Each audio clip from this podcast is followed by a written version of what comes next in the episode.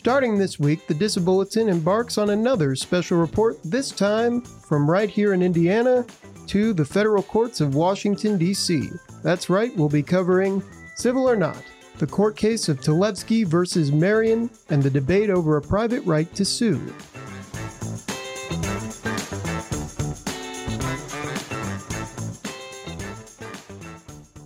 Marion County Corporation of Health and Human Services faces a lawsuit from the family of an Indiana nursing home resident, now deceased, who alleges his civil rights were violated.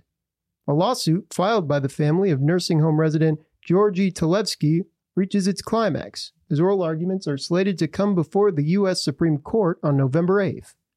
The lawsuit filed against the Marion County Corporation of Health and Human Services contends that Valparaiso Care, a nursing home run by the Health and Hospital Corporation of Marion County violated Section 1983 of the U.S. Code and the Fair Nursing Home Act by, quote, chemically restraining Talevski with powerful and unnecessary psychotropic medications, which resulted in the patient's, quote, physical and cognitive decline, and also by transferring Talevski to another nursing home illegally, end quote.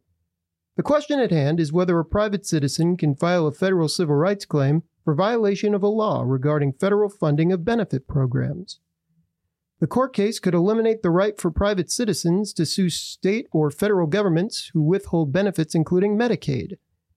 HHC has said it has nothing to do with the care Talevski received, but rather that when people who are part of benefit programs under federal legislation are denied access to those programs, they have no right to sue in federal court. Rather, such enforcement should be left to state statutes. The HHC board allegedly has chosen to pursue the court case Talevski versus Marion HHC without a vote amongst its board. Just this week, Morgan Daly of the Indiana Statewide Independent Living Council asked for each member of the Marion County HHC's board to be fined and award her attorney fees.